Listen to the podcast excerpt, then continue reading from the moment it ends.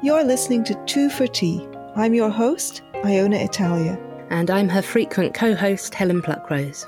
This is a podcast about politics, society, science, and art. And about how everyone is wrong apart from us. This podcast is brought to you in association with Areo Magazine, a digital forum for calm, reasonable voices from across the political spectrum. The podcast is entirely listener supported. To become a patron and gain access to patron only broadcasts and other perks, support us on Patreon at 2 for Tea. Welcome to the conversation. Hello, everyone, and welcome to this week's episode of Two for Tea. I'm going to be your sole host today. Um, I'm coming to you from Buenos Aires, and my guest today is Geeta Jessinghani. She is a learning and organizational behavioral consultant specializing in behavioral skill trainings and diversity and inclusion initiatives. Geeta's areas of work include gender diversity initiatives, prevention of workplace sexual harassment, and the development of women leaders in corporate India. Geeta is also a science and sci fi enthusiast. She is an Uber geek who is interested in behavioral science, social psychology, whodunits, forensic science, biology, and market research. And she is an opinionated atheist and skeptic. And she lives in Bombay. And full disclosure, I have met Geeta in person uh, on a number of very, very enjoyable occasions. Welcome, Geeta. It's so lovely to speak to you. Hi, Iona. Thank you so much for having me on the podcast. It is an absolute pleasure and an even bigger pleasure to catch up with you again. Thank you.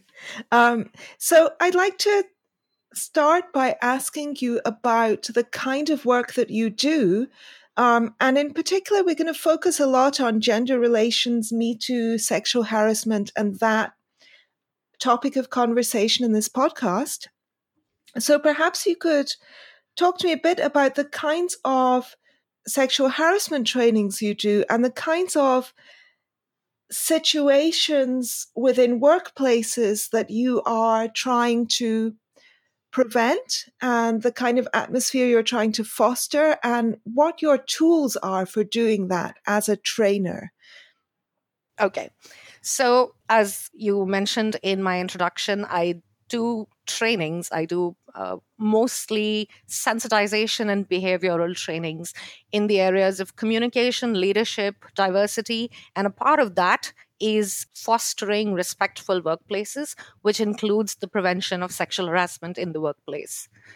So, the kind of trainings range from simple and basic knowledge sessions, which uh, educate employees about what the law says about workplace sexual harassment, what are acceptable and unacceptable behaviors in the workplace, what are penalties for transgressing those behaviors, what is uh, the process of redressal in case uh, sexual harassment occurs and what are recourses that are open to, open to people in those cases. So that's just one part of it the other part and in my opinion the more important part is having conversations with people to understand why some of these gendered behaviors occur, why some of these become sexual harassment, and what can employees do themselves to make sure that their workplaces are inclusive to everybody who works there are, are not just dictated by the dominant or the majority workforce, which in India is to an extremely large extent still males.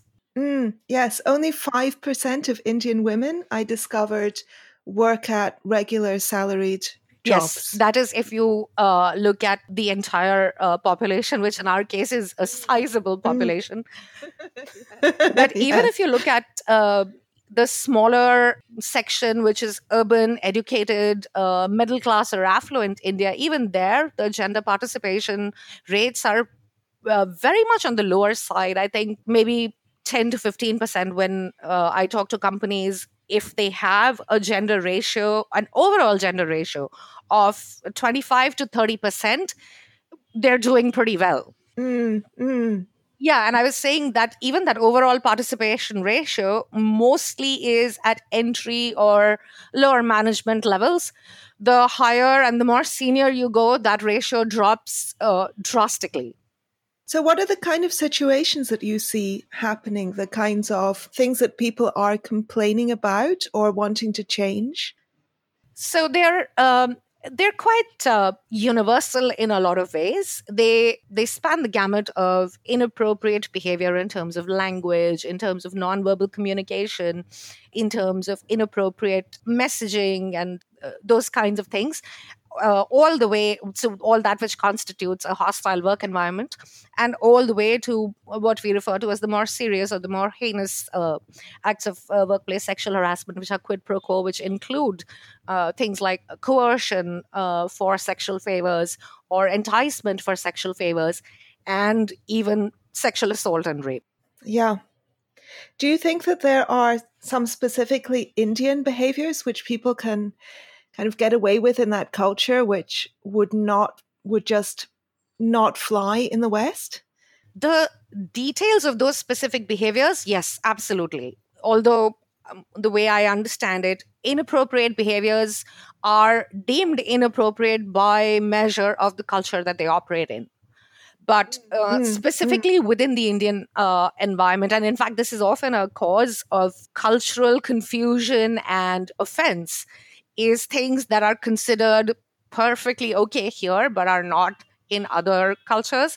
I remember being involved in a case where there was a lady visiting from, I think, the UK, uh, a fairly senior lady. She was visiting her the company here in India, and she was being taken around on a sightseeing trip with a few other uh, employees of the company, which included a person who was sitting right next to her in the car and once that trip was over, her sightseeing trip, she came back and she spoke to uh, the senior people in the company and said, uh, you know what, I think I want to file a complaint of sexual harassment, but I may have misunderstood cultural implications, so I don't know what to do. Maybe explain this person's behavior to me. So everyone was, of course, deeply concerned and, oh my God, what happened? And she said, this gentleman who was sitting right next to me kept touching my knee all the time in the car. And mm. it was extremely off putting and offensive, and I couldn't understand what was his point. It just seemed so random. Uh, he just kept touching my knee. So, the person that she was talking about was a person that was uh, local to Bombay. Now, I don't know if you remember from your own time in Bombay, but people here have this really odd habit that they develop, which is that if you're in close quarters with another person and you happen to accidentally touch them, their instinctive response is to apologize by touching them uh, very briefly and then moving their hand to their chest as a non-verbal apology. Oh, yes. The the etiquette, of course, is that you say the words and you say, oh, sorry, or whatever it is in the local language as well but people kind of shorthand that into, oh, I brushed against your knee. I will just touch your knee and put my hand on my chest, and you understand that that was my apology. Mm. So that's what he was doing? That is absolutely what he was doing. There were there were three of them sitting in the uh, car in the back, and every time the car uh, took a turn, uh, he would brush up a little bit against her. And since that was not okay, he would apologize by touching her knee. Uh-huh. um, well, I'm glad he didn't accidentally brush up against her boob or something. it could have got very awkward. but those are the kind of things that uh, women in India would uh, definitely not object to. And even if they did not like it, they would they wouldn't consider it as sexual harassment, they would tell the person, hey, it's okay, you don't need to touch me all the time. I understand. But are there some situations which you think are more I mean, tell me about some of the complaints that you that you hear from women um, in offices. So the more genuine complaints rather than these kinds of misunderstandings. Let's start from there.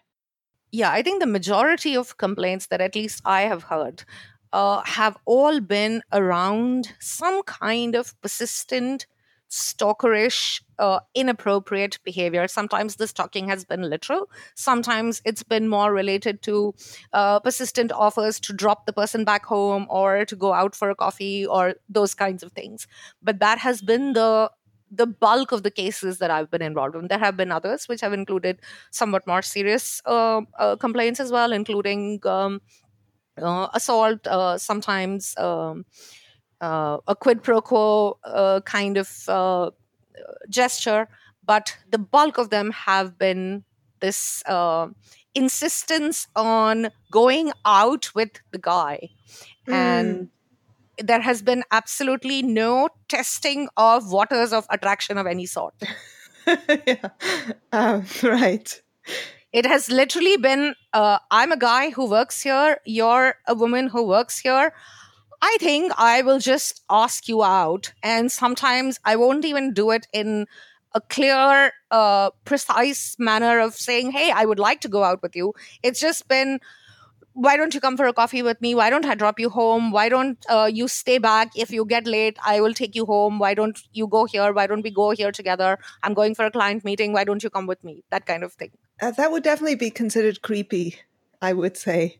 Yes, so uh, it is that, and um, and it's it's important to kind of uh, keep in mind that in this area, like everything else, we in India, we continue to very chaotically exist amidst extremes, whether it's extremes of poverty and affluence side by side, or serious gender discrimination to the extent of female feticide, along with very progressive gender positive policies, or it's literal segregated uh, institutions, gender segregated institutions, and uh, uh, social spaces versus fully liberated urban women who make all the choices that are possibly available to them.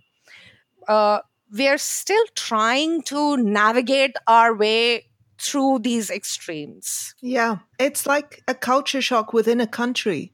Yes. Um, you know, it's not just the kind of culture shock of when you move from one culture to another and you have an adjustment to make and you have, um, you know, you end up communicating at cross purposes with people. Mm-hmm. You find your expectations aren't met. You find that you are baffled as to how to behave. Mm-hmm.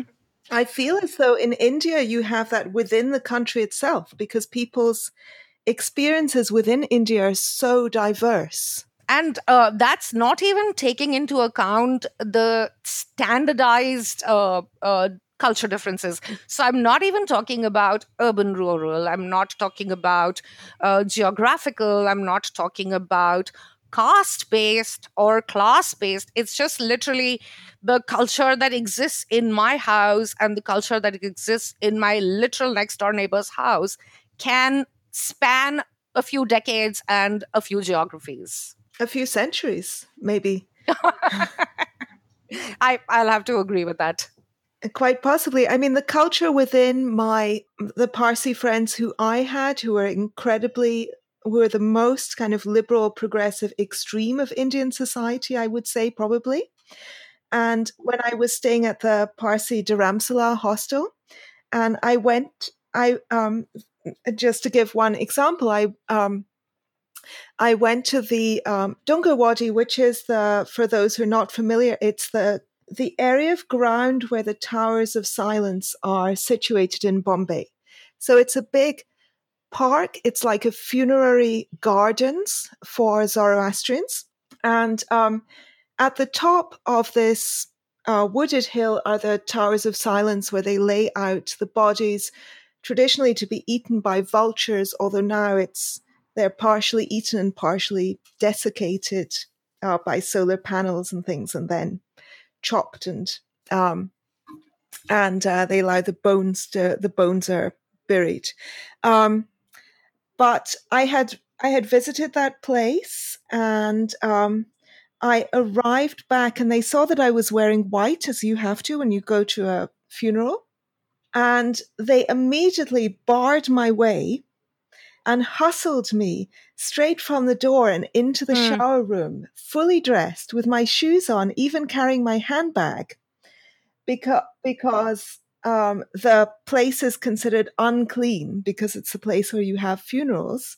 And Oh, therefore, wow. I needed to completely wash everything before I would be allowed to go across the threshold of my bedroom. So I didn't even have a towel or anything else with me.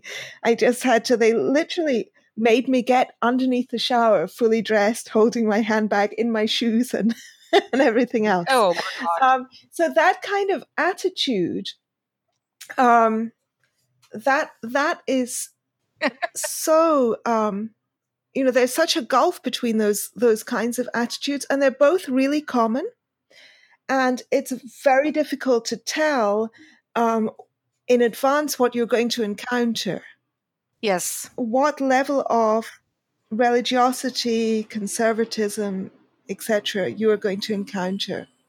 Yes. It's uh, I think it's difficult uh, for an for an outsider. I think uh, for those of us who live here, I think our uh, cue we fine tune our you know, our picking up of the cues so much that I mm. think we don't really consciously think about it. But definitely for if you're new to a place, and that would apply uh, to us if we go to a new place. We're not, and a lot of these examples we're talking about are all Bombay, which is ex- I I would argue is you know pretty much the most liberal city in India to live in, Mm, and definitely in terms of um, gender safety and you know gender positive um, uh, experiences.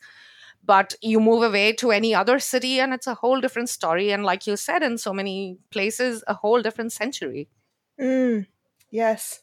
And I do remember I was uh I um I had very bad menstrual cramps and I was sitting with some Indian friends of mine and I mentioned this to them and they were very um liberal, progressive, relaxed types.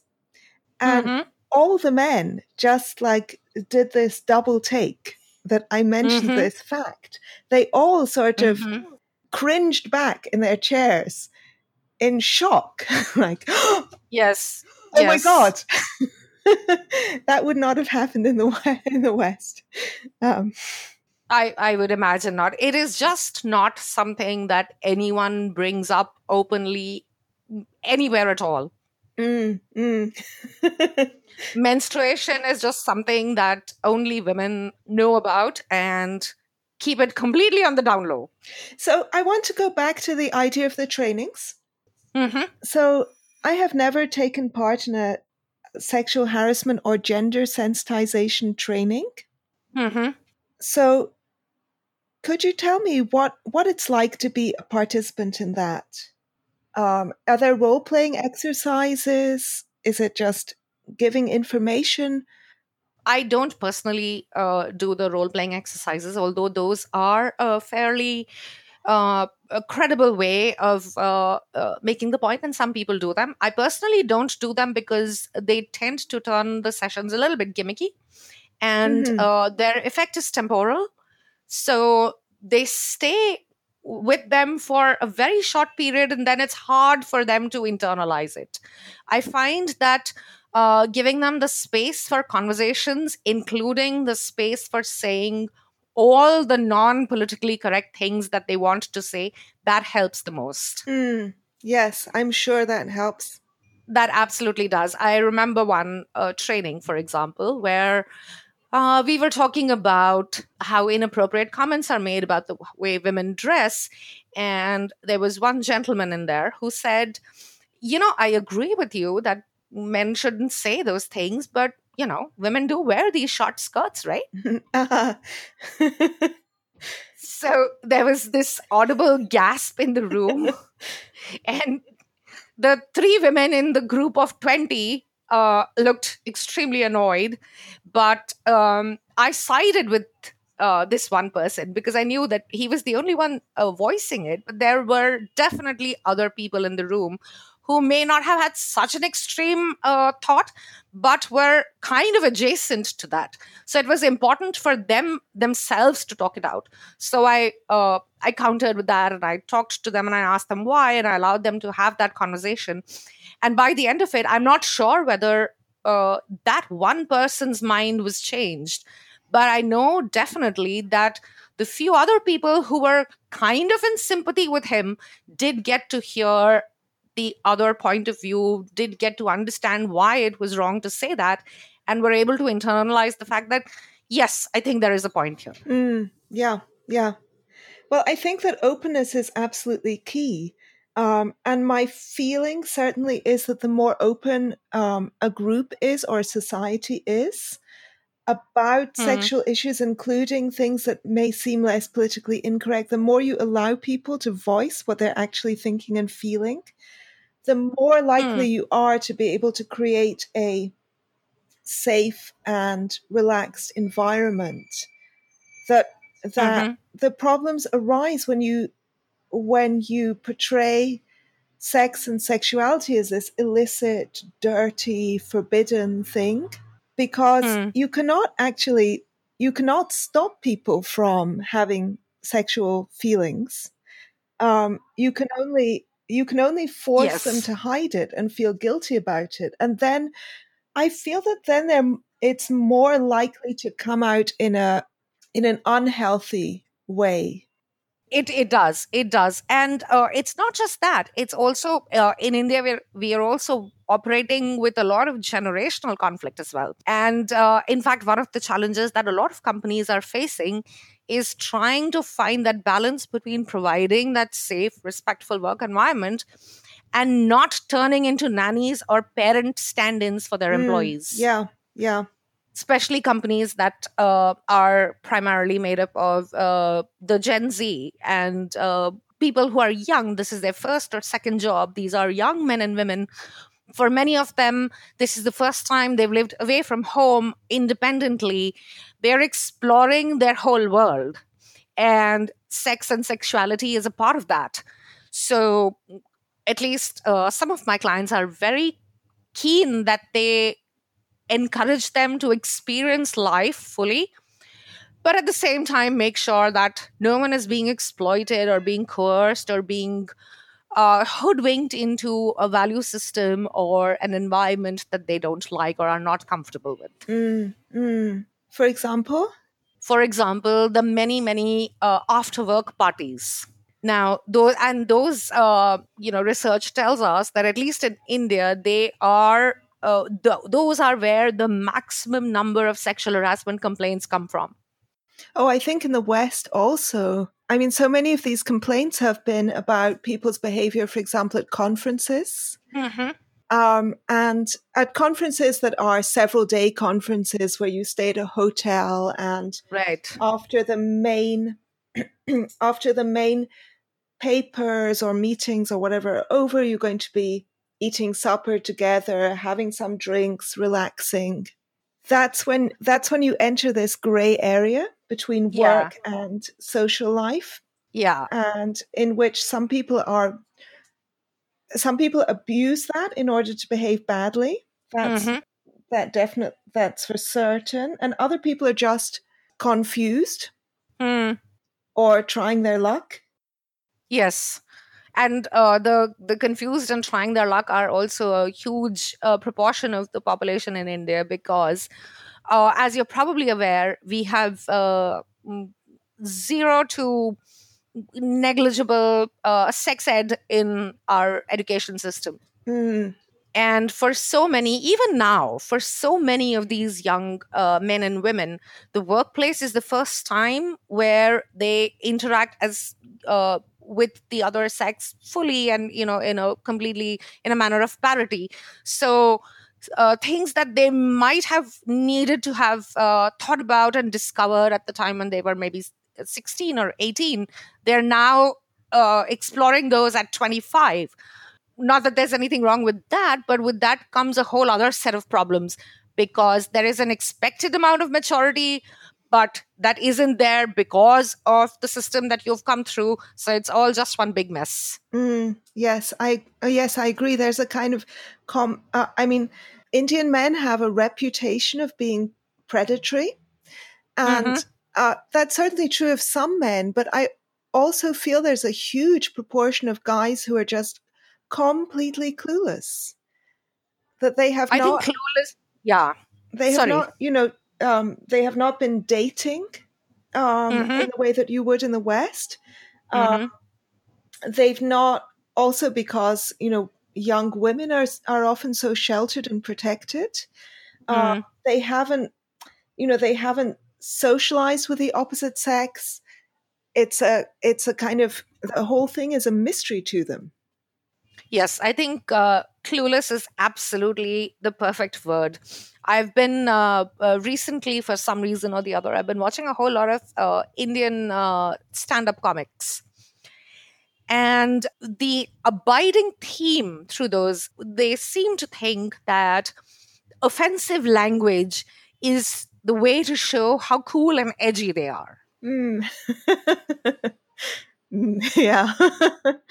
you know it's the kind of thing that you kind you you learn about when you're about 13 14 where it's very exciting to say these forbidden words particularly in polite company yeah. then and then you get over it but uh, for a whole generation they're now discovering the uh, you know the seduction of this kind of behavior in public spaces and they think that's what it means Mm. Yeah, because it gets your attention. yes It's just it gets your attention it's forbidden it's not done by the good boys and the good girls uh, concept that is still very much uh, at the heart of indian society so they're pushing those boundaries but they're doing them in this extremely uh, if i can put it that way in an extremely immature and childish manner without understanding what they're doing and why they're doing it Yes, it's shouting boobs and making fart jokes and things. exactly exactly um, yeah, I've encountered that too. I'm, I'm sure you have. You couldn't have uh, lived here for so long and not seen that. And that uh, carries forward into their uh, dynamics with women as well.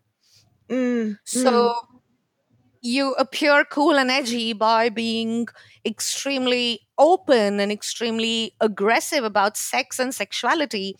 And you don't realize that, therefore, you're transgressing boundaries of consent or transgressing boundaries of respect or comfort. I don't know if you if you heard about the case. So recently there was a case, I think in Australia, um, with a young Indian guy, recent immigrant, um, who was um, tried for stalking, Mm-hmm. and uh, he managed to. His lawyer managed to get him off without punishment because he successfully argued that the guy had his only experience of relationships had been from watching Bollywood films, and that he genuinely believed that if you just pursued a woman enough, if you wrote her enough messages and hung around and followed her home enough times, she would eventually fall in love with you. Uh, I thought it was quite amusing. I'm rolling my eyes so hard at this, I can't tell you. It was, um, I, this is literally a case that happened uh, in an investigation I was a part of, where uh, the guy would write, uh, you know, love lorn emails and poetry to this woman uh, who worked with him. And she told him to stop, he wouldn't. And he, it just went on and on. And then he took to kind of standing outside her uh, office and kind of just staring dreamily, dreamily at her and all those kinds of extremely creepy uh, behaviors. So she finally complained about him, and uh, he was uh, sanctioned. It was explained to him, you know, what was wrong. He shouldn't do this, etc., etc. And while he was leaving, he said, "You know, it's it's okay, but I I don't agree that what I've been doing is sexual harassment." And we said, okay, listen, we just spent two hours explaining to you why. So please explain why you disagree still. and he said, uh, you know, when Shah Rukh Khan does it, he gets the girl, right? yes. So, yeah, there is a lot that we can blame on Bollywood and this uh, Indian culture of romance equals stalking but uh, the, I, I disagree with the cultural relativism though because it is it is a crime even in india now at least Yes, it wasn't yes. until a few years ago but you cannot you cannot uh, uh, claim cultural standards here in India and say, "Hey, I'm just doing what Bollywood uh, screen idols do." I think he just had a very skilled lawyer. This guy. Yes, and people are people are oversensitive to cultural differences, right? Sometimes. Yes. Yes. Sometimes they are. I, it's uh, it's interesting though. It's not just about uh, romance or uh, sexual relations as well. There is this very odd element to Indian culture, which comes from being polite all the time and being non-assertive. And I'm sure you've seen it when you've visited uh, people here. If you go out for dinner to their house and you're offered something and you say, no, thank you, I'm done, it is very rare that they will just give up at that, you're no thanks, I'm done. There will be a lot of uh, persuasion and coercion and why don't you have a little bit more or why don't oh let's just share this or oh come on one more won't hurt you kind of thing. And you're supposed to demur a little bit and hem and haw and then finally give in and say, oh, all right, if you insist. Yes, exactly. In fact, I was almost sick at one. one Gujarati household where I was invited for lunch, actually. And I forgot to take the precaution of not eating for four days beforehand. as yes. You, as you almost always must if you're invited to a Gujarati household. But yes, yes. I noticed that also Indians don't, uh, they don't say, for example, would you like some tea? They say, sit, have this tea, like an order. Right. Um, right. And, you know, it's, it, uh, it sounds uh, it sounds very odd to my British ears to be kind of commanded mm-hmm. like that, to be ordered around mm-hmm. like that. And of course, it's meant in a nice way but it's framed yes. as you sit here and you eat this and you, yes. You do this yes. and you know um, uh, it's a sign of uh, good Indian hospitality yes. that you force your guests to overeat. yes. Until they're almost sick.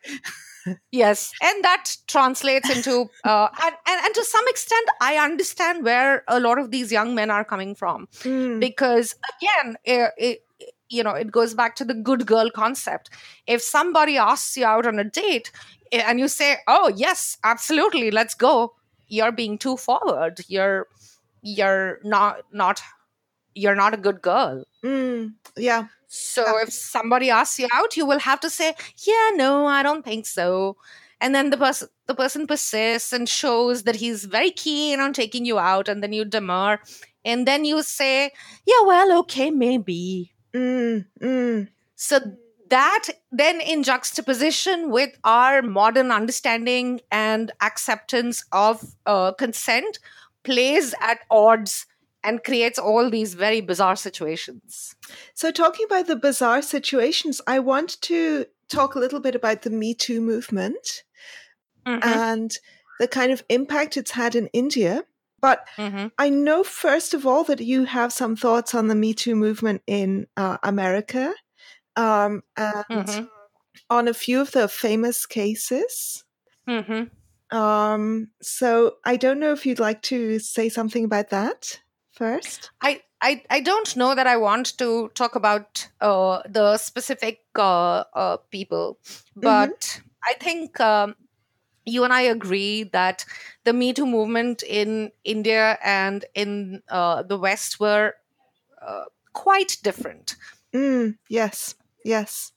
And I, I will say that, uh, at least for me, when uh, the Me Too movement started in the US, um, it came as a little bit of a surprise at the volume of uh, stories that were shared and mm-hmm. the types of stories that were shared because they lay at variance with what I understood of those societies.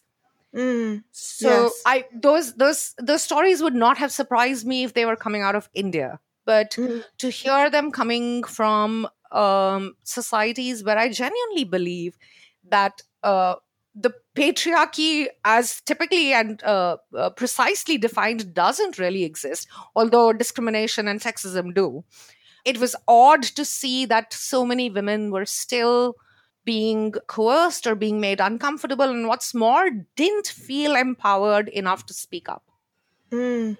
I think that it's so. I do think that the examples of actual coercion, it's really hard. It's it's always very hard to tell to base your argument on statistics because this is the kind of thing where it's very hard to quantify.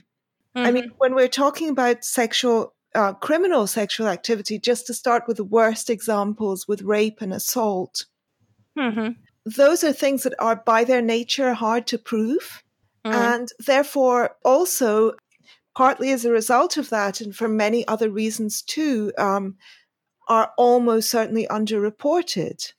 Mm-hmm. And so we just, I feel as though we just don't have accurate information that would enable us to say this number or this proportion of women. We're extrapolating from way too small uh, an amount of information, and we have mm. no idea how representative it is. That's true. I think we are taking anecdata and trying to make data out of it. Yeah. Um, and I think that we I mean, we can condemn it without needing to quantify. I think it's always very difficult when arguments are based on statistics. When people say, well, we need to do something about this because one in four women have been sexually assaulted. Hmm. I don't know. Have one in four women been sexually assaulted? I'm actually rather doubtful about that statistic, but mm-hmm. that doesn't change how I feel about sexual assault. And I don't see why, why, why it would. And mm. we do instinctively know this when we think about things like um, issues affecting trans people, for example. They are a tiny minority of the population, um, mm. but we still feel it's important to uphold their rights, etc. So um, right. um, these arguments that are based on numbers, I think, can be. I feel as though even sometimes they seem rather scaremongering to me. They are, and they're in fact they're sometimes very effectively used as gaslighting as well, which is you end up arguing about whether it actually is one in four or it is one in 40. And really, what is the point of that? Because we can agree that we don't really know that the number is way too high than we as a civilized society should accept and let's try and fix it mm, yeah i agree i think that what what was more interesting to me in the me too was the Me Too movement is very amorphous. Um, so I'm talking about the US Me Too mm-hmm. movement at the moment, or the Me Too movement more generally. And um, I do want to go on to talk about the ramifications in India, but I'll I'll talk about it in the in in in the US where it began um, for now first. But right. You know, one of the things about it is that it's a as speaking out about everything that makes us uncomfortable sexually. Mm-hmm. So that ranges all the way from people like Harvey Weinstein, who should mm. almost certainly be behind bars, you know, people right. who've committed very serious crimes, to people who have just behaved like assholes, but they've done nothing actually criminal. And Aziz Ansari as an example. I Aziz think. Ansari is, I think, the classic example of that. And I feel that on the one hand, there are people trying to force Ansari's behavior into a kind of criminal framework mm-hmm. to make this behavior out to be assault or rape. And it wasn't assault or rape. There was no violence or threat of violence. If we just, assuming we completely uh, believe the account of the date that was given by the woman, which right. I'm going to just take as read for the moment. Right. For the sake of argument, I will believe her account of things completely. Fair. But even looking at her account, I don't see evidence of rape or assault there. But at the same time, I had many people, uh, you know, I encountered many people on Twitter who are who are very critical of the movement because they feel that it undermines rights of the accused because you have these whisper campaigns and people's reputations can get damaged without any evidence. Hmm. Um, so they are rightly concerned about that. And, but they're so concerned about that that they end up defending really quite bad behavior that I think that we should be condemning because that behavior isn't actually criminal. Right. So a lot of them seem to slide very easily from Ansari is not a rapist to he did nothing wrong. Yeah. And I feel he, or rather the person who is depicted in this story, definitely did a lot of things wrong. And I I have been I myself have been in this position where I felt that the way that a guy was behaving Hmm. uh, was it was not severe enough to really merit some kind of legal sanction or even making it public or I wasn't sure whether I ought really to be complaining, you know, um, because complaining would make it seem like something more major than it was. But at the Hmm. same time, it was not okay. And I think that that that has become one of the difficult things about the Me Too movement. And I feel that in the backlash, people have started condoning behavior that I actually think is really assholish behavior that you shouldn't be doing. I, Um, I agree. But which is I not agree. criminal. I agree. In fact, to add to what you said, uh, it's like we've lost the ability to say, because this is such an emotively charged topic, we've lost the ability to say, you know, this behavior is arseholish and it should not be illegal or legislated. Mm, yeah. It's not illegal to just be a dickhead. Exactly. We should be able to talk about it. We should be able to call it out as bad behavior, as rubbish, as a person I definitely don't want to go out with. But that's it. There are uh, I we we do it in other spheres in our life. We do it even if I restrict it to the workplace. We do it all the time. We have no confusion there if somebody is a bad boss Mm, mm. it's perfectly okay to say he's a bad boss. People talk about it, people discuss it. In better, progressive, uh, healthier workplaces, there are sanctions for that kind of behavior. People feel the effect of that, but there usually isn't, you know, a legal or a, a, a social or a social media sanction to that kind of behavior. Mm, mm. And I don't see why we can't translate exactly that same mindset. Just because this is about sex and, sex and gender, I don't see why we can't use the same tools and the same logic to navigate through these situations. Yeah, I agree. I think there are a lot of situations here in which, looking at from both sides, from the kind of point of view of the victim, I'll, I'll put in inverted commas, um, from the point of view of the person who is who feels uncomfortable, I do I do think that there is this is changing, but there is a strong instinct that I've noticed many women have to remain in situations where they feel uncomfortable because they can't because they feel like it's not extreme enough to justify sort of leaving the situation.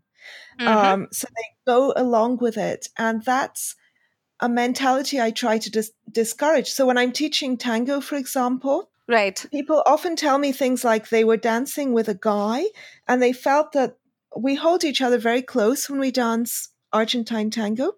Um, which is fine and it feels really tender and lovely. But, you know, some people have told me they were dancing with a guy and just something about the way he touched them, or, you know, he's instead of just placing his hand somewhere, he was kind of moving it a lot, which might have been readjusting, or it might have been sort of stroking them, or his hand Right. was on the side of their boob, and that may be just because of the kind of the way that the relative sizes of their body that was a comfortable place to put your hand in the embrace, because that can be, Hmm. or because he was kind of reaching for their nipple or whatever, reaching for their boob.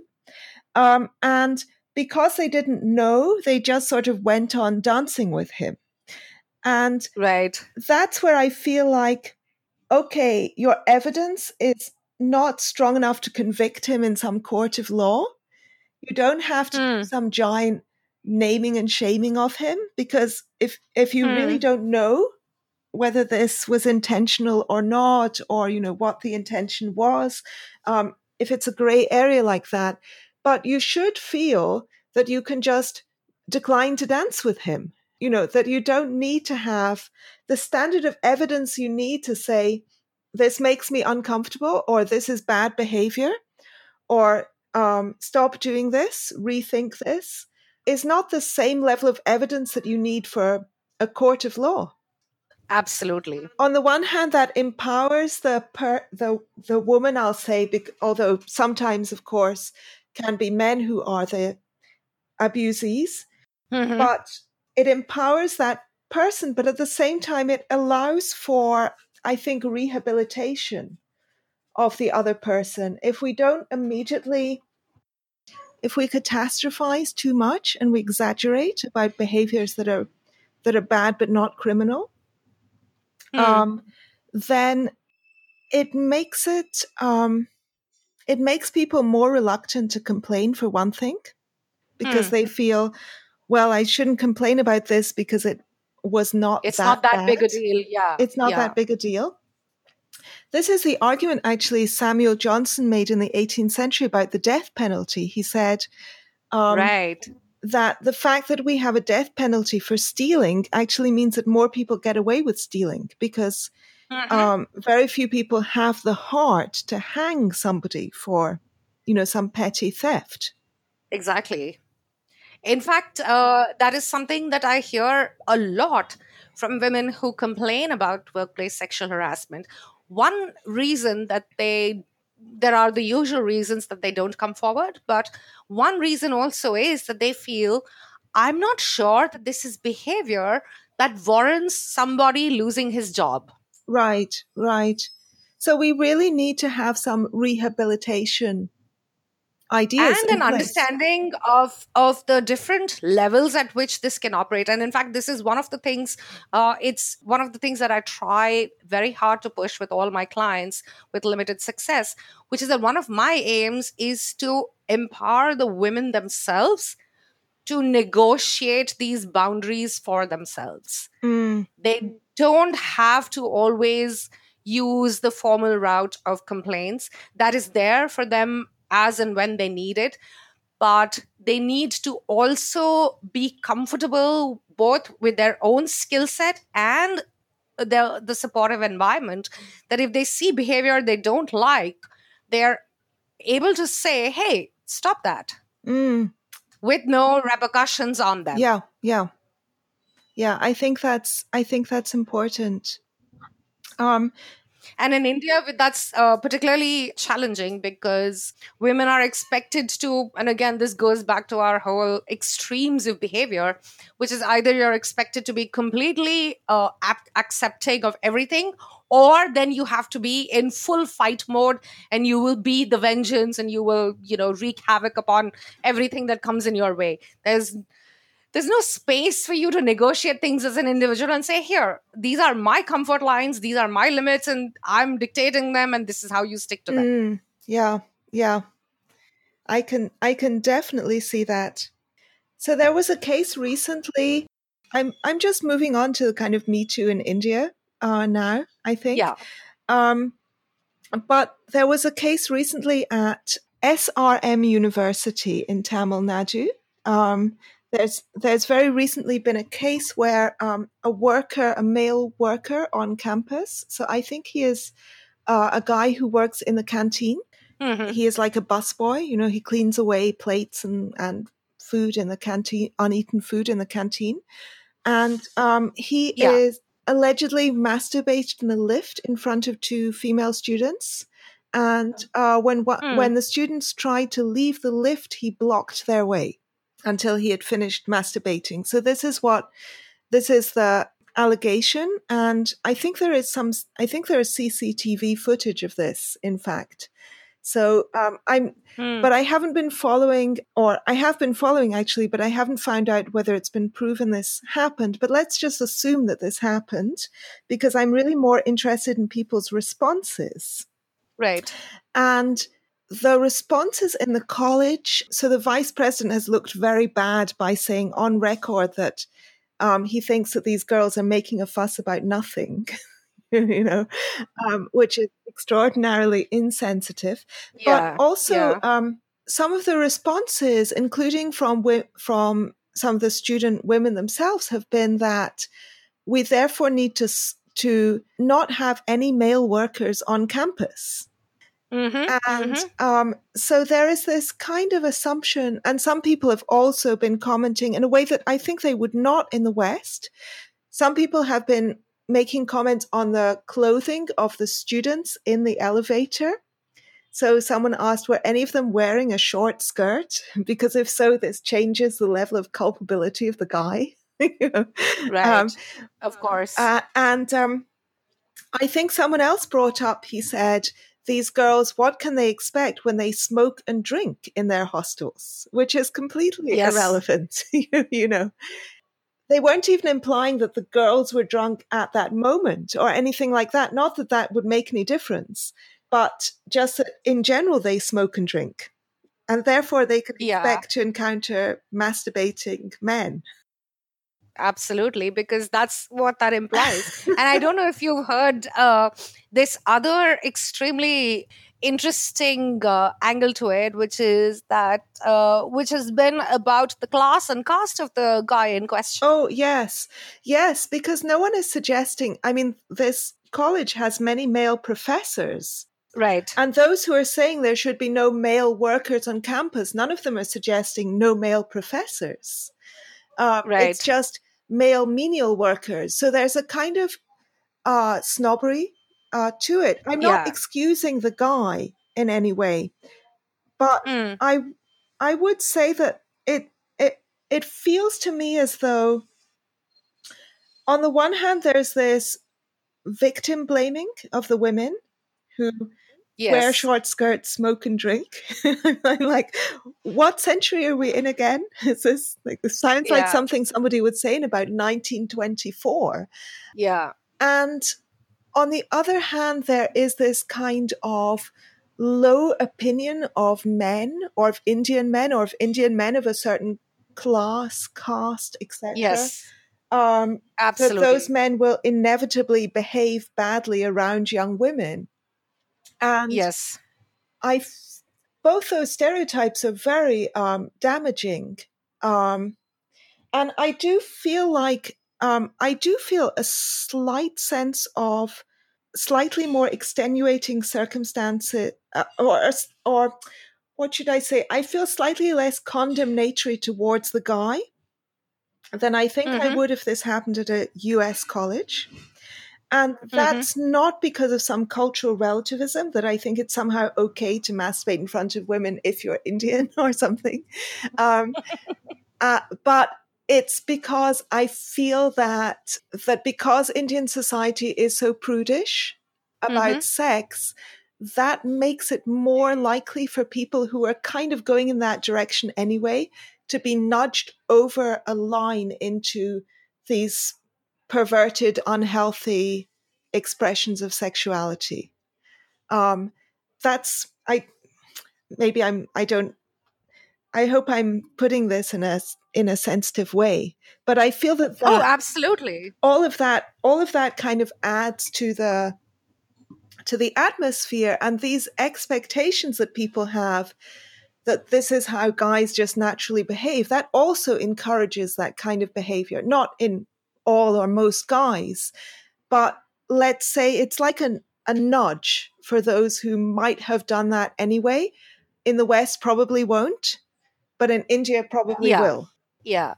But also, uh, I think uh, in many ways, this case is quite an example of the the the complexities uh, that exist in these situations in India. There is the whole, you know, last century uh, victim blaming and victim shaming uh, that's going on.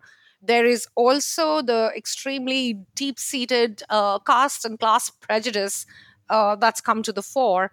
And there is this complete, you know, uh, ignorance or this uh, you know not wanting to treat the individuals as individuals but to pile on their entire caste and gender and uh, ethnicity and everything as either excuses or reasons to blame Mm, yeah. I feel as though, in general, if you have low expectations of people, people will are more likely to live live up to or lived up Yes. to those yeah yeah yeah and in fact uh, this uh, reminds me of uh, something that I, I wanted to bring up earlier when it came up, which was the whisper networks that we were talking about. And this uh, is one of the reasons I do not set too much credence by those because uh, and and you'll hear this from a lot of the believe all women uh, advocates that these whisper networks are always an extremely good indication of how guilty the person probably is.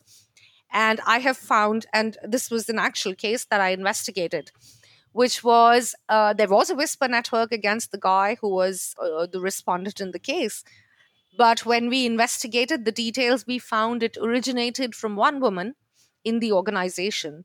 And her biggest problem with him was that he his his social status and his social class was not something that she approved of. Mm, mm, uh, there is uh, there there his behavior is definitely uh, a little i would say borderline inappropriate but more socially inappropriate than sexually inappropriate. But the whole whisper network that that was in place which we heard about from the complainant and then from all her cohorts was that uh, made us believe that oh this person probably is actually indulging in lots and lots of inappropriate things until we discovered yes he'd said something awkward and socially gauche to uh, this woman and she decided he was just not a good person to have around and she went around warning all the other women saying hey you know what keep away from this guy he doesn't know how to behave himself around women mm, mm. Yeah, I, I mean, I feel that the the whisper networks are very. I think they are useful for the behavior that is being described. So I think there's a lot Mhm. of truth in the situations and behaviors that people are describing. So some of them may be fiction, but there are some real behaviors coming out there and some real things that people haven't talked about before. And in that way, as a kind of general reflection on which behaviors do we accept, which do we not, how do we talk about these things, and can we find a good way to express exactly what it is that we dislike about someone like Aziz Ansari behaving the way he does and why we want that Hmm. kind of thing to end. I think that there's it's there's a usefulness in that way, but it's a very um, two-edged sword when it comes to deciding someone's guilt or innocence, an individual's guilt or innocence yes because we know from non-sexual contexts how unjust accusations can be. I mean, we all know people on Twitter who have been accused of all kinds of heinous things um, Mhm. by insane individuals. And Mhm. and then crowds of people have sort of taken this up as a war cry in order to appear savvy or woke or in the know or whatever it is. And there's absolutely no truth behind it. And I'm not talking about sexual things now, but there's no reason to Yeah. believe that sexual accusations would be any different. Um, some are true, some are false, and it can be, and it's a, really tough to tell the difference. It really is. In fact, as uh, somebody who's a member of panels who investigate this, I can tell you that that is absolutely one of the hardest things to determine the the guilt of uh, somebody in situations where typically there is no hard evidence and no witnesses.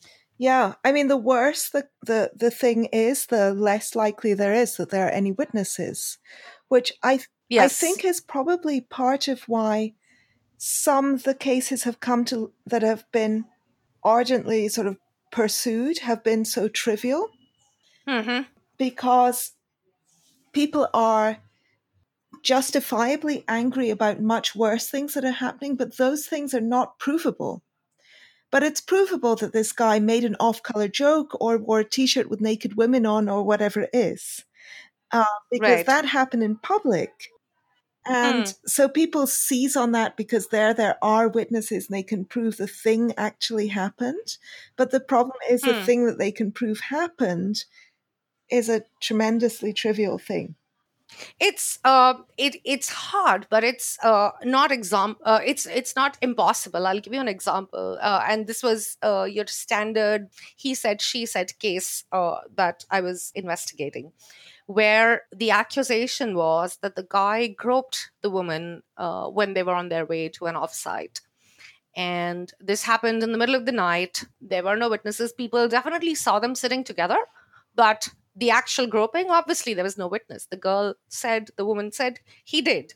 He said, I did, but it was with consent. Mm-hmm. Mm-hmm. How was I to know that she was not okay with it? And this is all a huge conspiracy against me. Now, we didn't want it to devolve into a he said, she said uh, situation, but but we definitely wanted to get to the bottom of it. So, one tool that I used was to try and determine if the guy truly understood cons- uh, consent. Mm. Because he said she she consented, which is the only reason I did it. I'm not that kind of guy. And she said it was definitely not with my consent. Now, he when we probed further, he said she didn't ask me to leave, she didn't ask me to go away, she didn't say stop it, she didn't move my hand away. None of that happened.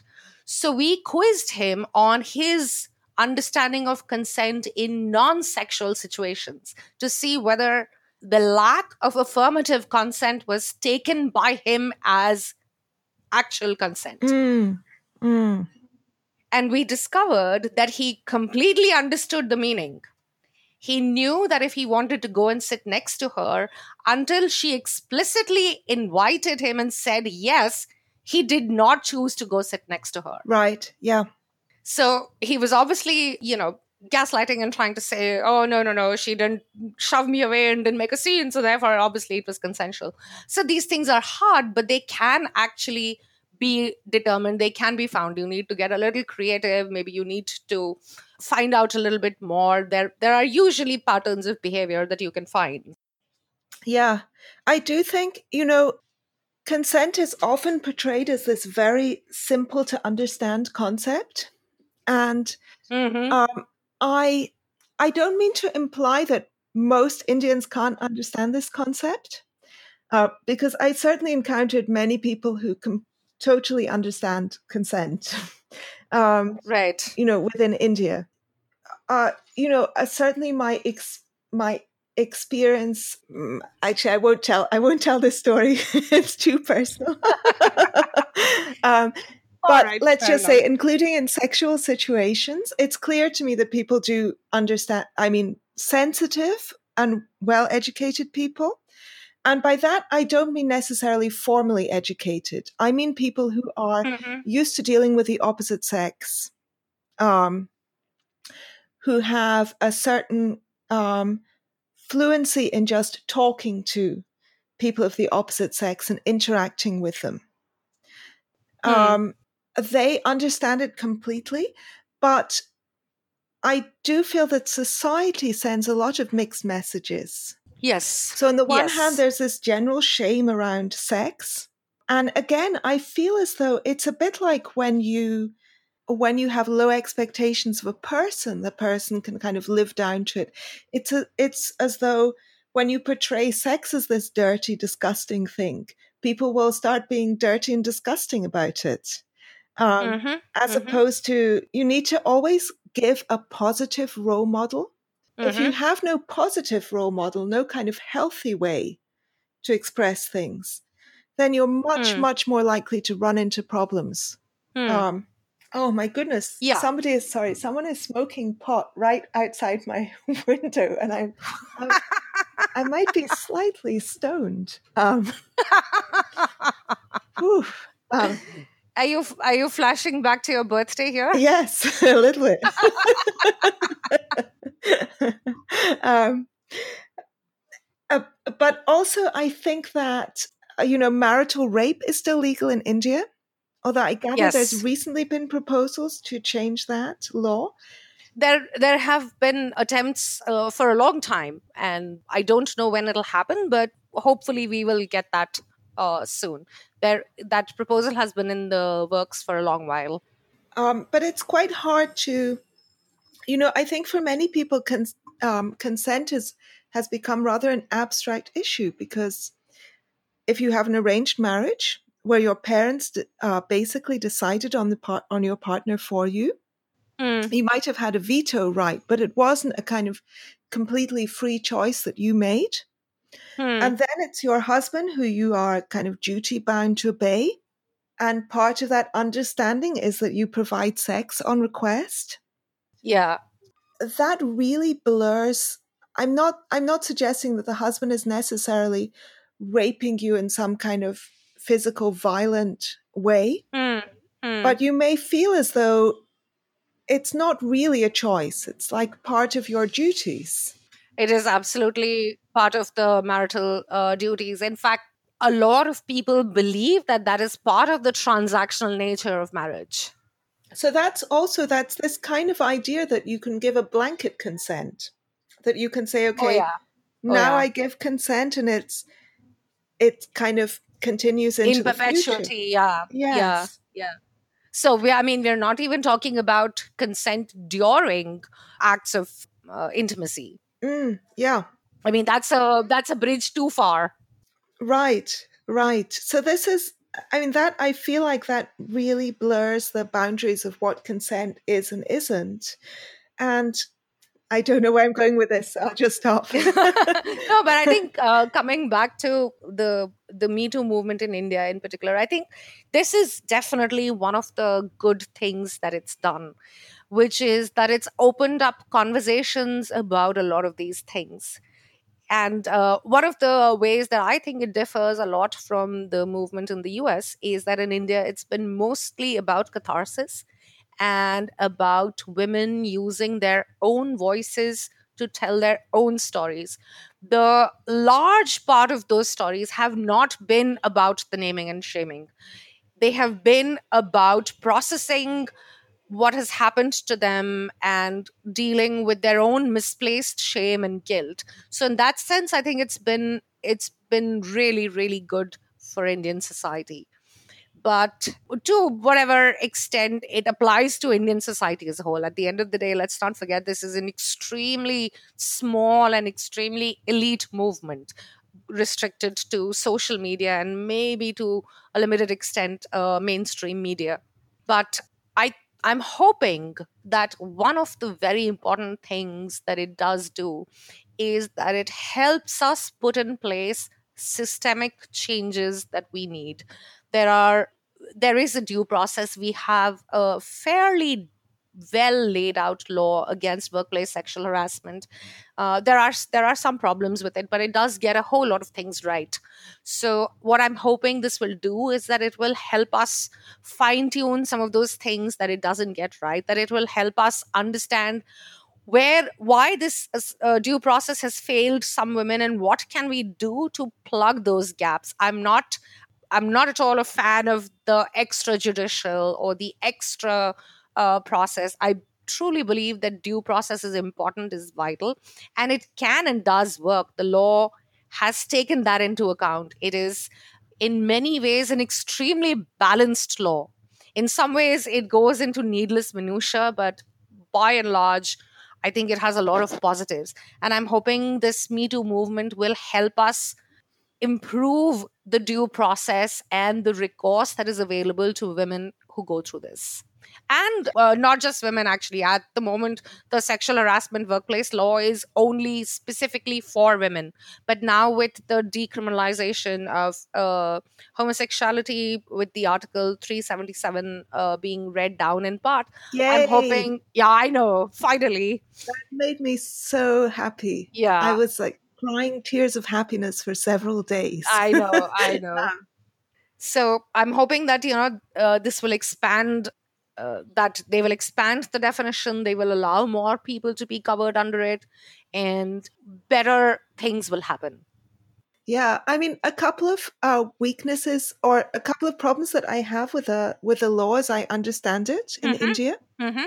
For those who probably most of my listeners who are not familiar with it, um, one of the things is there's a statute of limitations, a three month statute of limitations for sexual harassment. So not for actual assault or rape, um, but for instances of harassment. Mm. And I can definitely imagine that you might not want to take a case of harassment if you were afraid of repercussions until you had, for example, um, you know, if I were being harassed at work, I might not want to make a complaint about it until I had secured another job. Mm. Um, just looking at this from a practical point of view. Mm. So I think that that that seems like a very narrow time frame. Mm. Um, and the other thing is that it it seems to be very characteristic in India that people are countersuing for defamation. Hmm. And that I think is a real is is really going to discourage some people from coming forward. Hmm. Hmm. So to your first point, yes, it's it's not three months. It's actually three plus three months at the discretion of the committee that's investigating. Ah, okay, so but uh, but I agree. six. Yeah, but uh, I agree. Six months does seem like an arbitrarily too too small a time frame, and I think that needs to be expanded, but only by a little bit, because there are practical reasons why you cannot just go back five years uh, in the past and investigate a case. Already with even just uh, six months or when people uh, make complaints after they've quit or just as they're quitting there are very practical challenges to investigating that case. If you don't have those people in your organization still how are you going to investigate them as uh, i as a committee member or the committee the internal committee which is constituted under this law uh, has the powers of a civil court. So it has the uh, the ability to summon people as witnesses to depose before them etc but practically speaking if people if this happened 2 years ago people have moved on to different jobs different locations different countries in some cases. There is only so much that you can you can do in terms of investigation. All you will end up with then is a half baked affair where you haven't talked to or haven't been able to talk to all the people involved. And all you will say is okay you know what? This was an inconclusive investigation Mm. so I fully appreciate the reasons for putting a time frame to this. I agree it can be expanded a little bit, but I I don't think it's practical to go back too far into the past. Mm. Mm. I understand. In fact, uh, there was uh, there was a case I was involved in where one of the employees had quit the organization a year ago. We, uh, as a company, decided to investigate, even though the statute was over, because while the law does specify six months, they uh, the the judiciary, the law, the law does expect you to be generous in your interpretation of it. And in fact, there was a case recently which was heard by a high court where they penalized the company for being too technical in interpreting the statute of limitations as only six months and nothing more than that. Mm.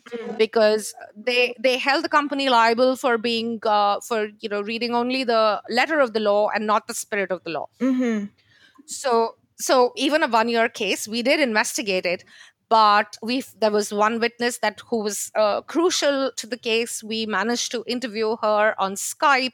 She was she had moved to another country. We did that one time.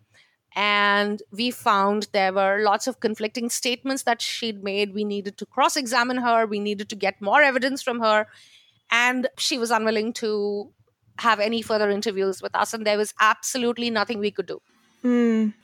And how do you feel about the countersuits? That's the other element of it. So the count the the countersuits are separate from the law uh, against uh, workplace sexual harassment. So that law itself does not actually allow for any retaliatory action. And in fact, I think that's another area that this law can definitely be strengthened in, which is to explicitly state penalties and describe retaliatory actions so that this behavior uh, which penalizes a lot of women from making complaints that can be addressed. We do it with our own internal policies and our investigations, and we treat retaliation extremely seriously. But the law does not spell it out in as much detail as I personally would like. But the defamation suits and all, uh, it has the person accused does have the right to the full recourse of the law if he believes he has been wrongfully accused. So, in that sense, defamation suits are a part of that. I don't know if they can look at making maybe only civil definition, uh, defamation and not uh, criminal defamation suits as uh, the recourse available. The other thing I think where the law is not very clear about is the appellate authority. So, at this point in time, it's very hard to know who people can appeal to if they're not satisfied with the outcome of an investigation, other than taking recourse to the standard legal uh, procedures.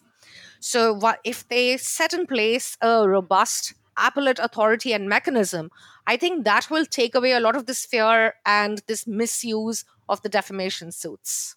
I, I mean, I was wondering with Me Too in general, I can only think of one person who managed to clear their name, his name, George Takei mm-hmm. uh, who got, I, I mean, as, as, as listeners right. may know, but just to remind you, he was accused of sexually assaulting a young, a young man many years ago. So when he himself was in, when I think Takei was in his 20s or early 30s, and uh, during the original series run of Star Trek.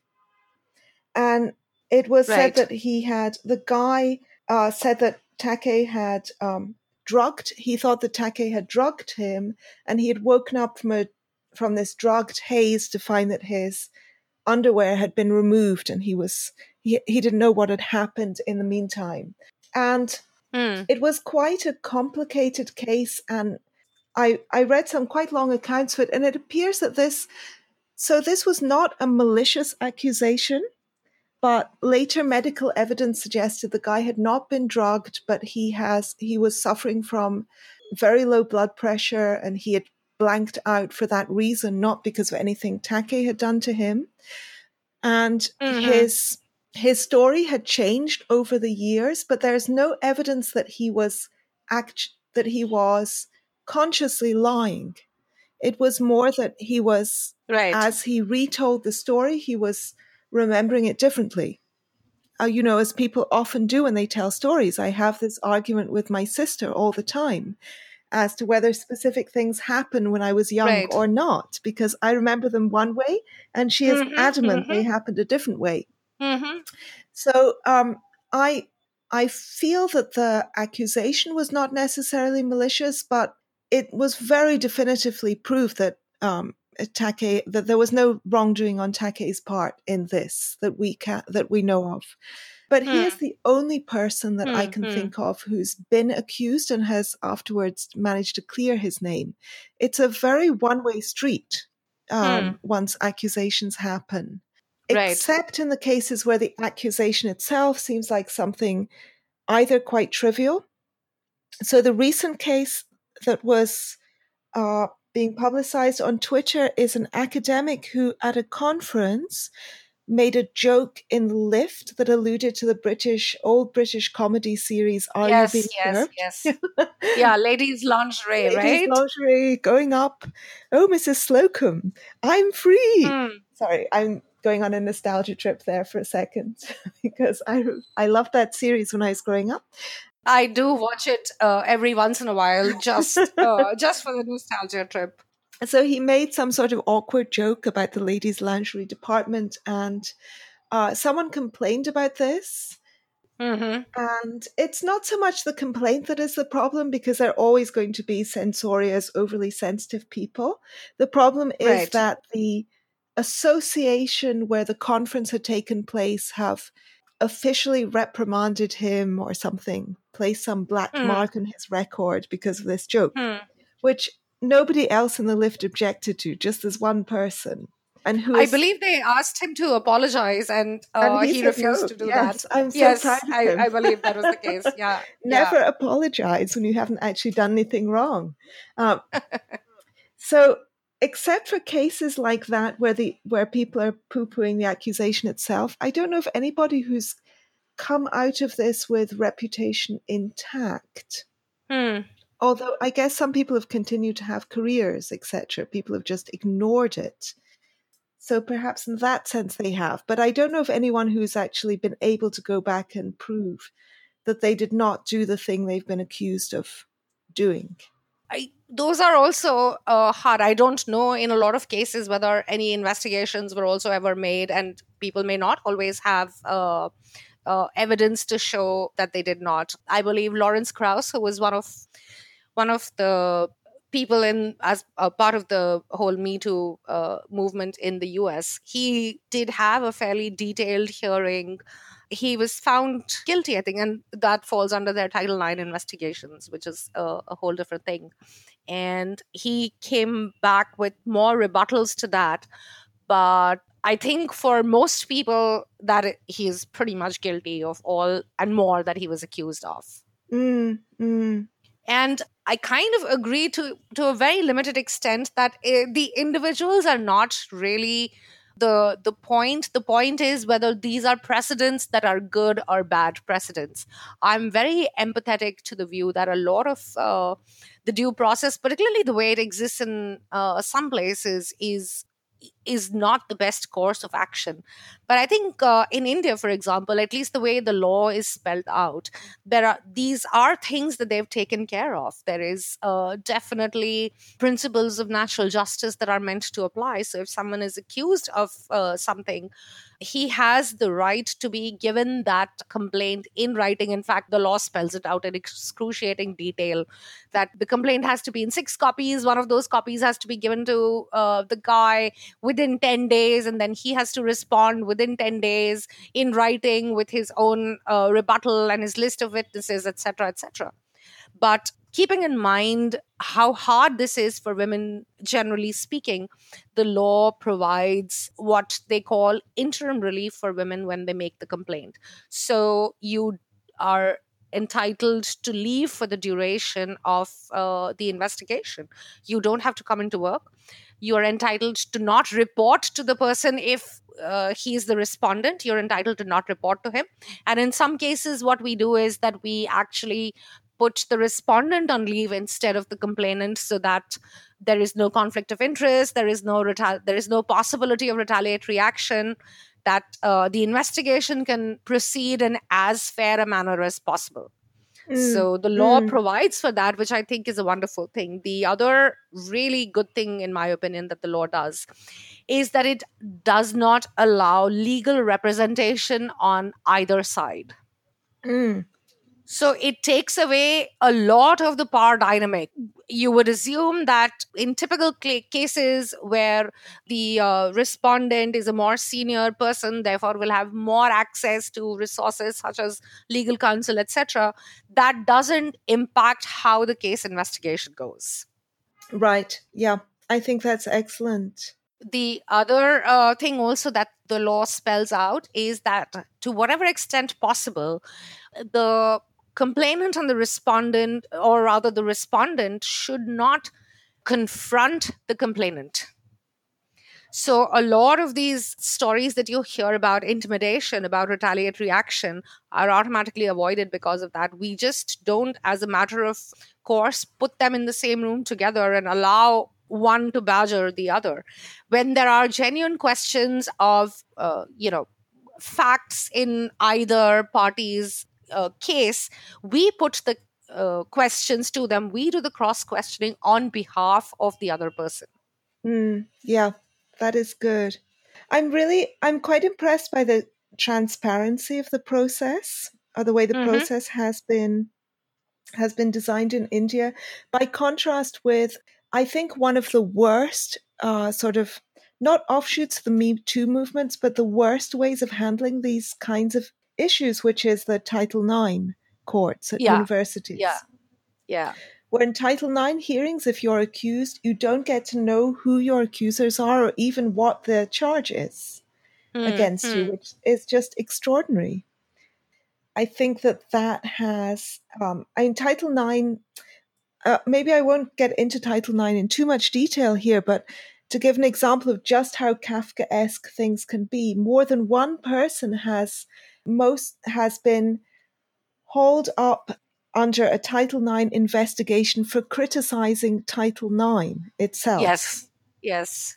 So Laura Kipnis. Um, I was, was, about to say. I think yeah, Laura Kipnis is the one that immediately comes to mind. Yes, she was. She was investigated under a Title IX invest um, by Title IX court or whatever the official term is, committee, I guess, for having written an article critical of Title IX, which supposedly yeah. in itself created a hostile atmosphere. Yeah. and yeah, that is yeah. just extraordinary. Yeah.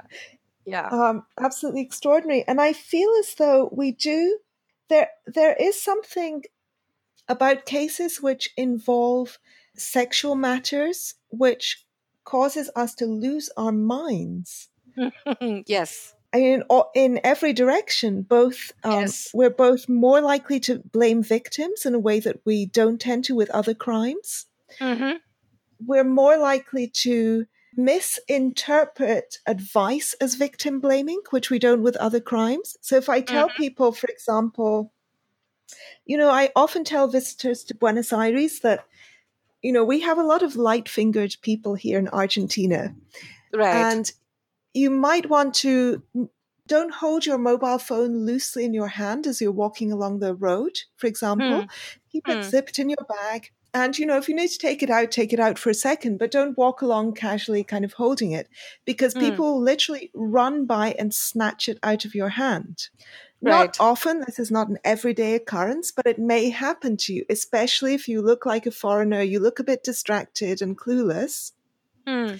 You know, there are opportunists who will run up and just snatch it straight out of your hand and run off. And, you know, don't, if you don't just hang your bag casually over the back of your chair when you're sitting in a cafe, secure your bag to the chair or wear it around your shoulders Hmm. so that, uh, you know, you don't otherwise sometimes, not often, you know, I've seen this only I've witnessed this personally only twice in 10 years, but I've also known many people who've had this happen to them.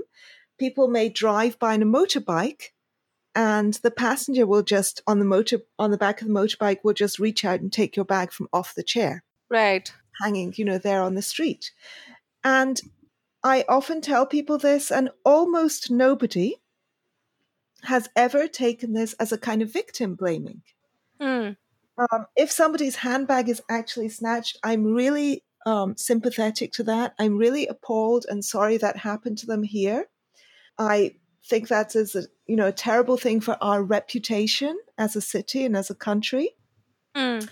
And I have complete sympathy with them because it's not even if I've warned them and they didn't heed the warning at that moment. I don't. It's not part of human nature to exercise constant vigilance Right. you know you can't be blamed for letting your def- relaxing your defenses for a second and being taken advantage of That Right. is not your fault but no one sees that as victim blaming Hmm. whereas even quite sensible advice like don't get blackout drunk with people you Hmm. don't know i mean not Hmm. just don't drink but don't actually get unconscious with people you don't know Hmm. or don't Hmm.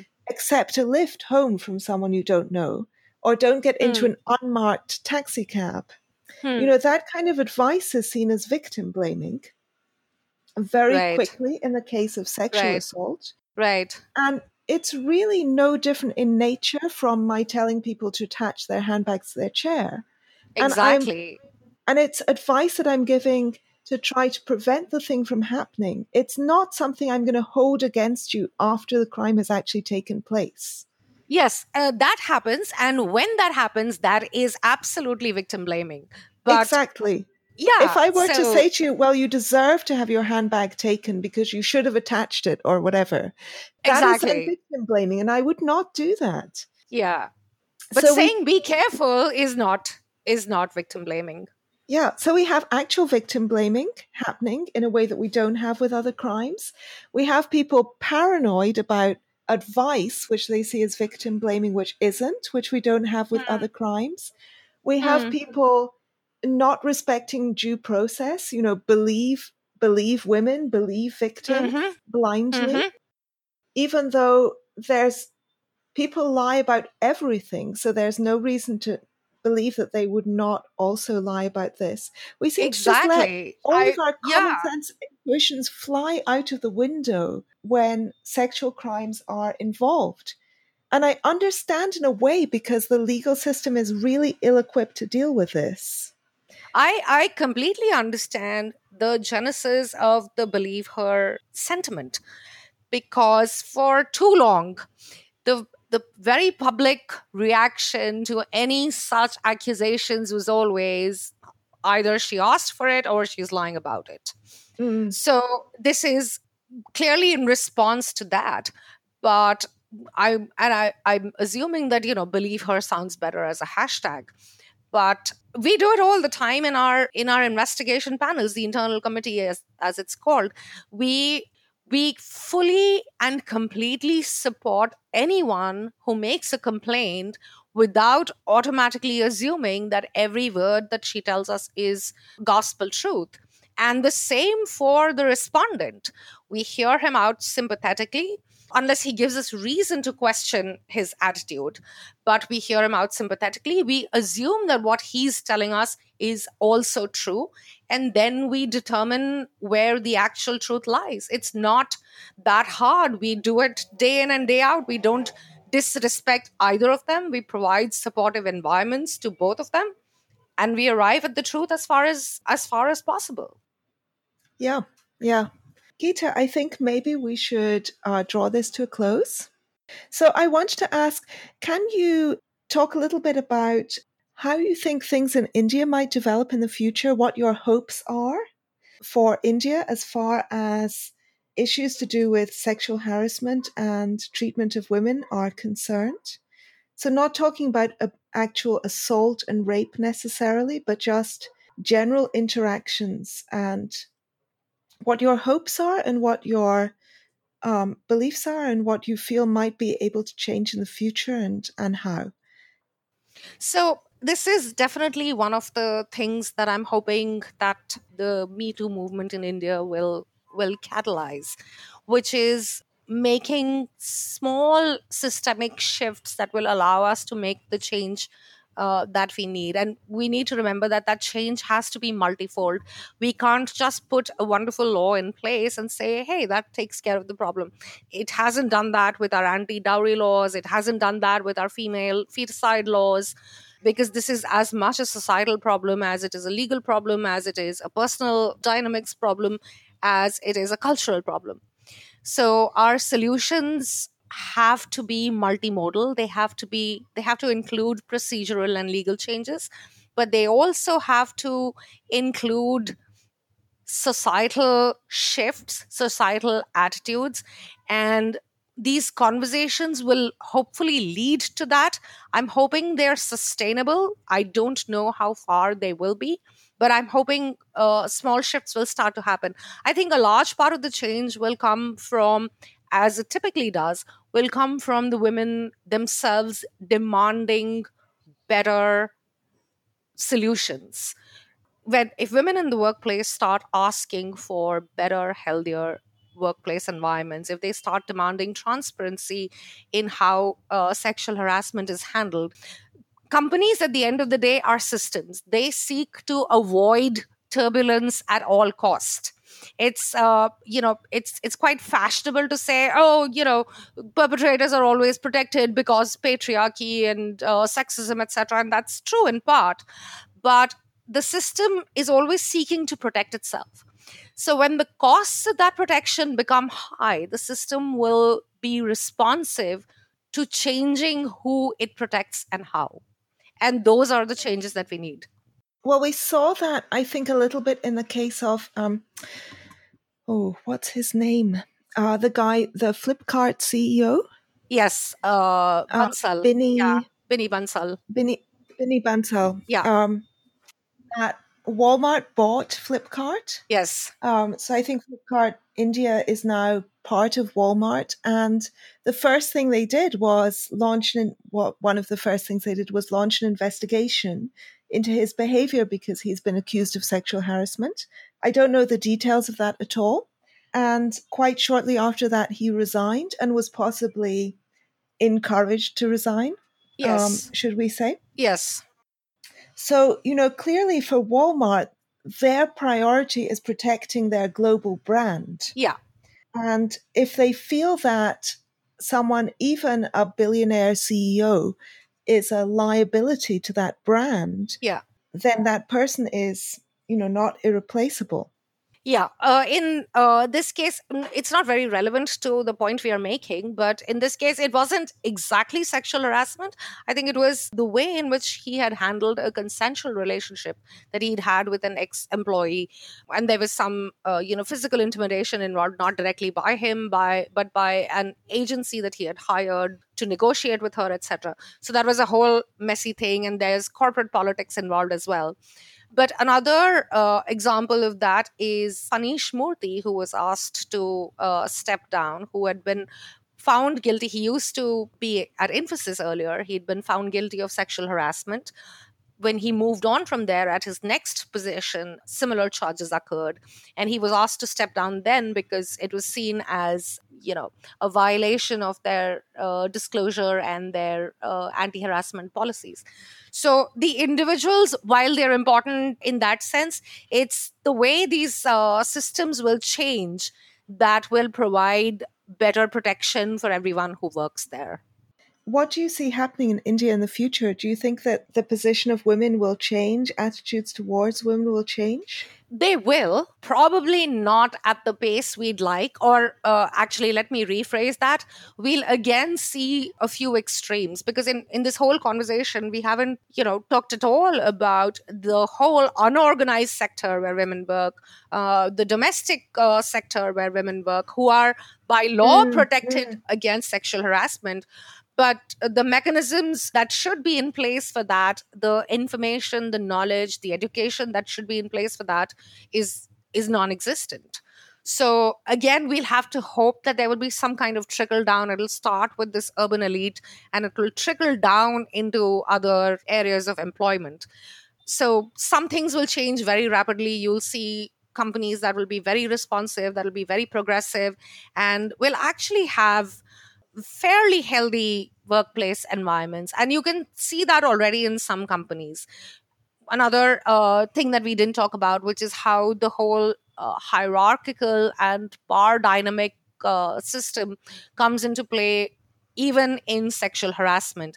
I found an extremely high correlation between workplace harassment and sexual harassment. So, particularly in supervisory positions or managerial possession, positions where people have been accused of sexual harassment, we've then gone on to find that there have been other workplace abuse and workplace misconduct and uh, those kinds mm. of uh, stories mm. attached. So, so those are uh, correlated. And if companies start trying to clean up their overall work culture, this will as a fallout of that will get addressed to some extent. Yeah, yeah. So we'll we'll hopefully get there. Maybe not at the pace we'd like or at the pace we deserve, but I I think I'm cautiously optimistic. Good. I think that's an excellent place to end. Thank you so much, Geeta. It's been a pleasure. Oh, the pleasure's been all mine.